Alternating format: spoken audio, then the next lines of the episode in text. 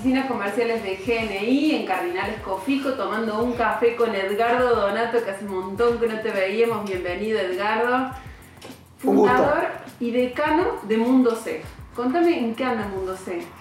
Bueno, Mundo C, desde sus comienzos, se dedicó a la educación eh, y a la, transformación de personas, equipos y organizaciones. Inicialmente eh, tuvo una impronta en el emprendedorismo, fuimos pioneros en, programas de grado que hicimos con el siglo XXI, programas de grado aprobados por CONIA, es decir, lo interesante que era estábamos, estaban las 23 carreras de la siglo eh, con un programa que se dictaba transversalmente en primero y en cuarto año.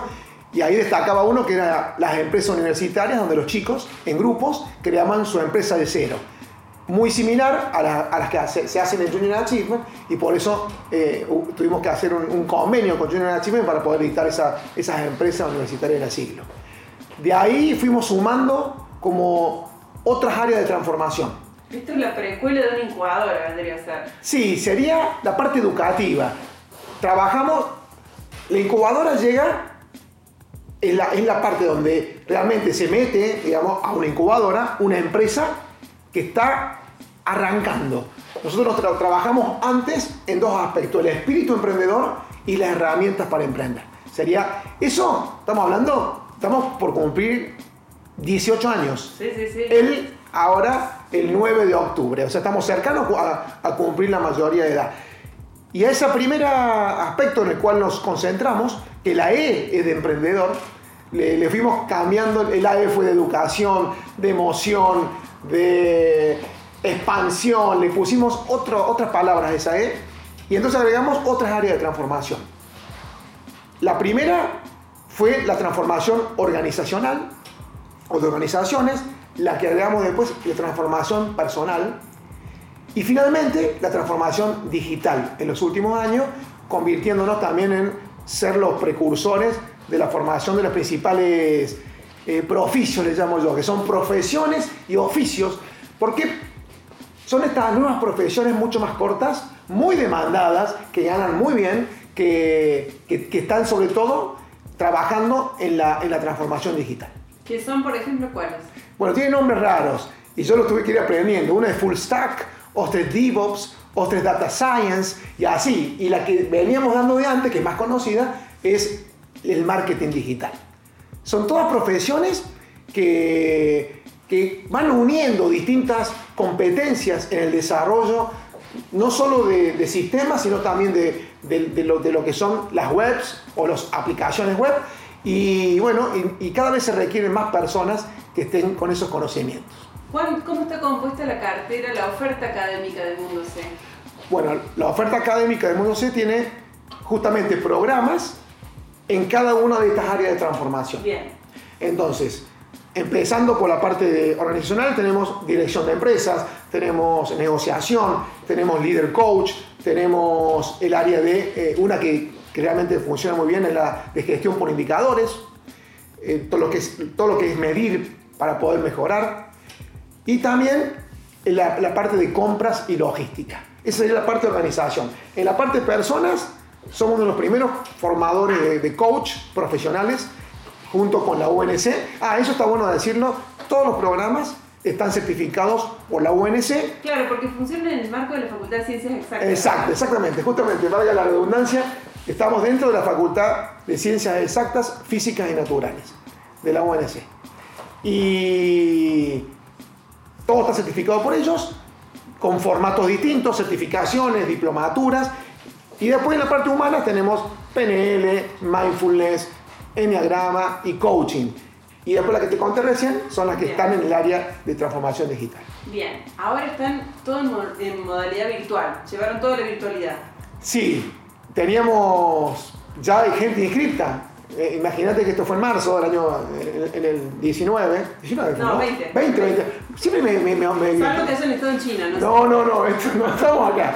Pero tengo siempre esa, esa, se me mezcla el 19 con el 20, pero eh, teníamos vendido, inscrito gente y tuvimos que empezar a, a, a, decirle, mirá, vamos a pasar a, virtual. Algunos se resistieron. Es más, todavía tenemos algunos esperando que vuelva la presencialidad, pero luego eh, se transformó en una gran oportunidad.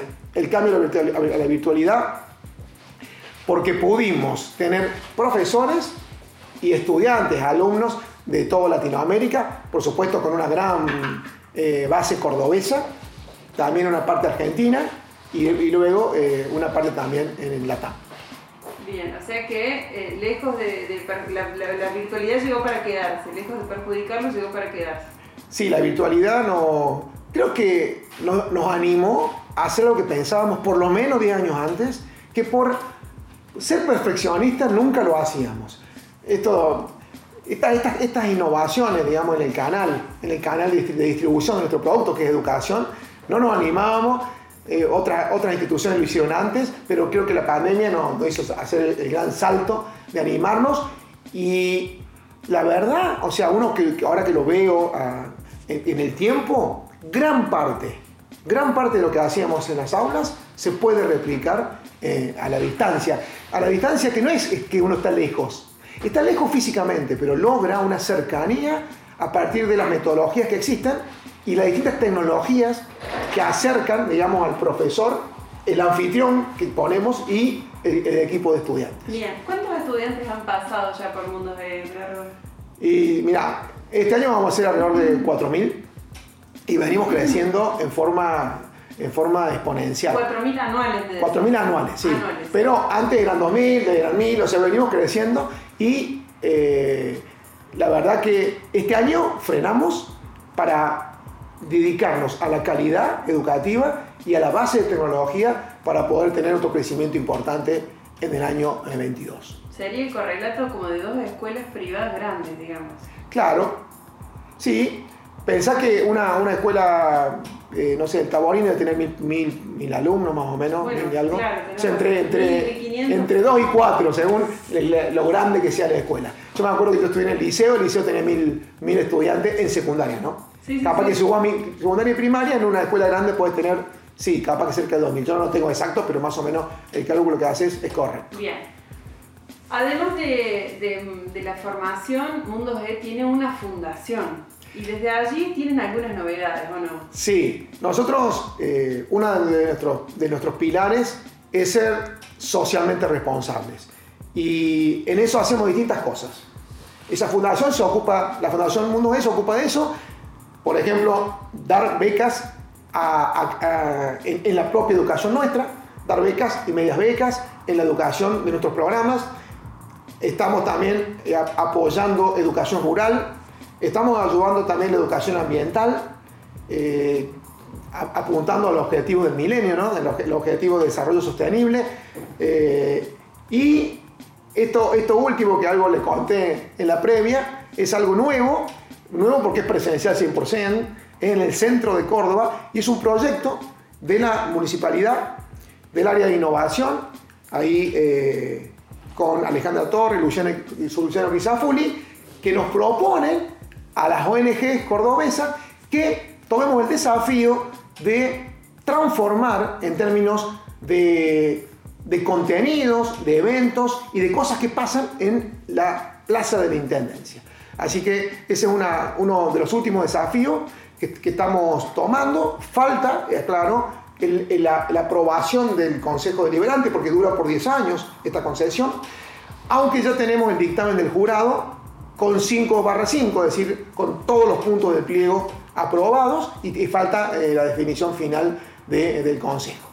¿Y qué va a haber allí en la Plaza de Contame un poco. Bueno, ustedes saben que ahí ya la plaza es parte de una supermanzana. Sí, que ya está tomando vida propia. No, sí, que porque no, no, va a haber, no hay, no hay tránsito vehicular, entonces se suman cuatro grandes elementos. Paseo sobre monte, el Palacio Municipal, o Palacio 6 de Julio, el Palacio de Justicia, o tribunales y la plaza de la intendencia propiamente dicha.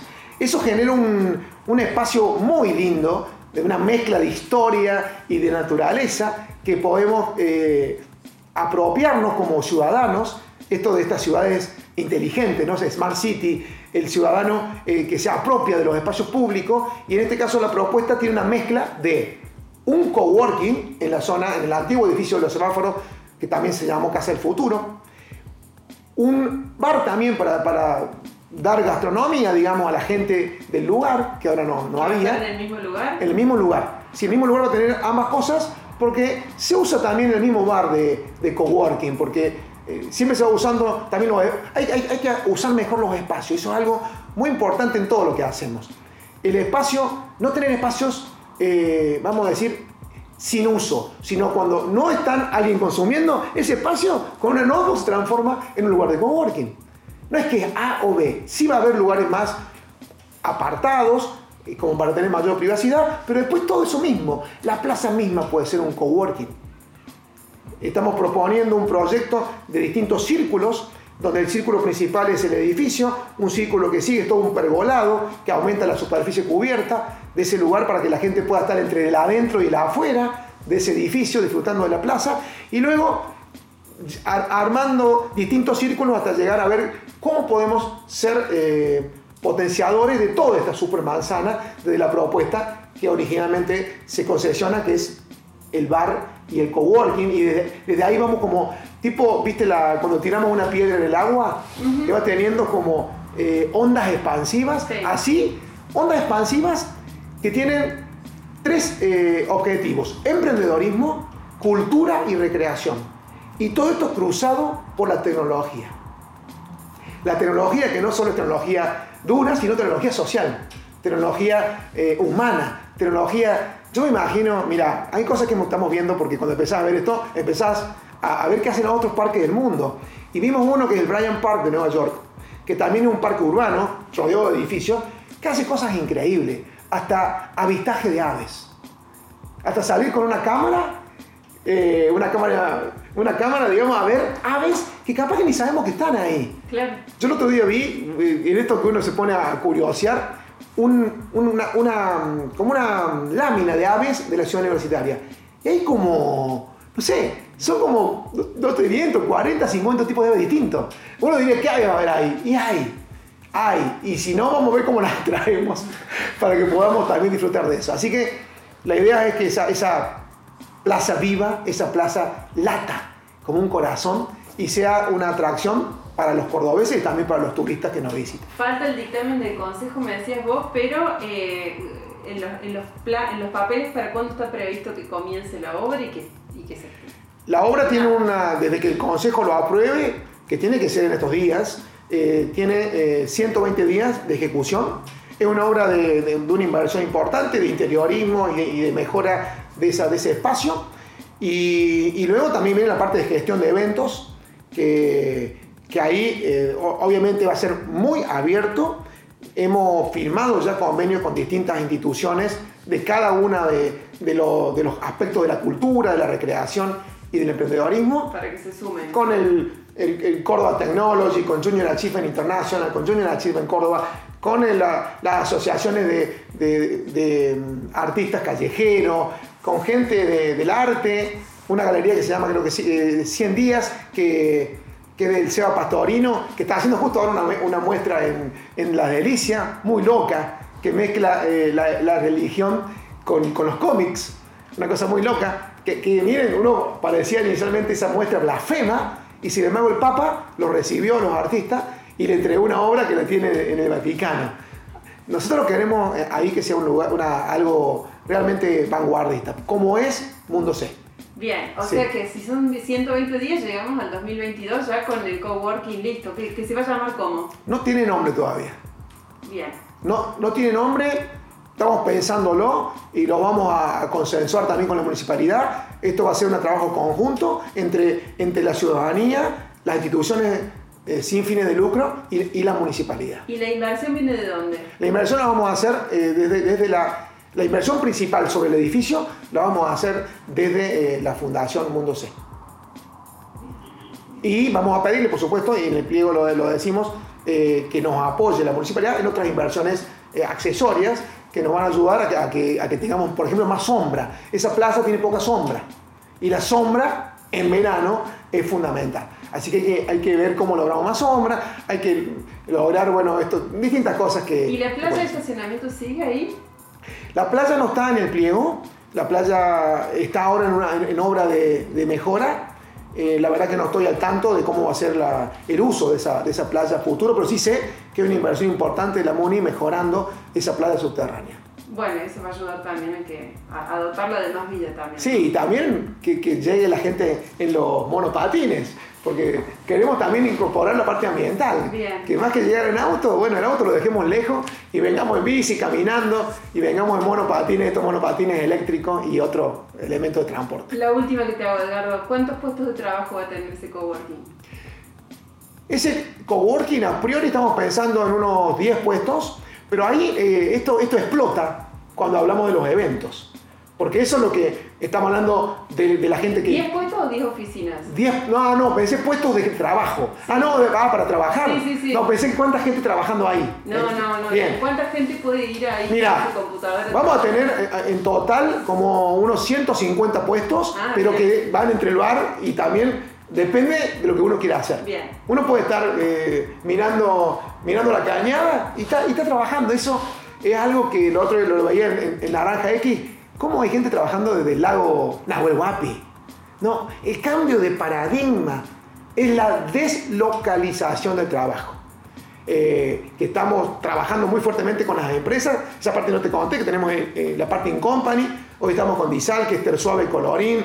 Estamos con Bancor. Estamos, eh, bueno, con otras empresas cercanas, con Valle, que es equipamiento y otras más, que es nuestra área de, de in company. Pero nuestro principal eh, segmento, vamos a hablar de la parte educativa, son las personas. La empresa es como una división menor que, que también nos encanta. Y también otra cosa que hacemos que, que- está buena porque este viernes es el primer encuentro. Tenemos un grupo de 120 gerentes de recursos humanos a los cuales también ayudamos a que se desarrollen. El nombre de este, de este viernes es el marketing del área de recursos humanos. Así que vamos a ¿cómo decirte? Vamos a romper paradigmas y hacernos preguntas poderosas para poder subir en el organigrama como área de recursos humanos eh, y no porque dejemos a las otras abajo, sino para mostrar el valor que podemos tener si hacemos eh, cosas vanguardistas, cosas que muestren que lo que hacemos está alineado con el negocio de la compañía y no somos un costo, sino una inversión. Digo somos porque yo vengo del área Sí, sí, de recursos humanos. Muchísimas gracias, Edgardo. Gracias a ustedes.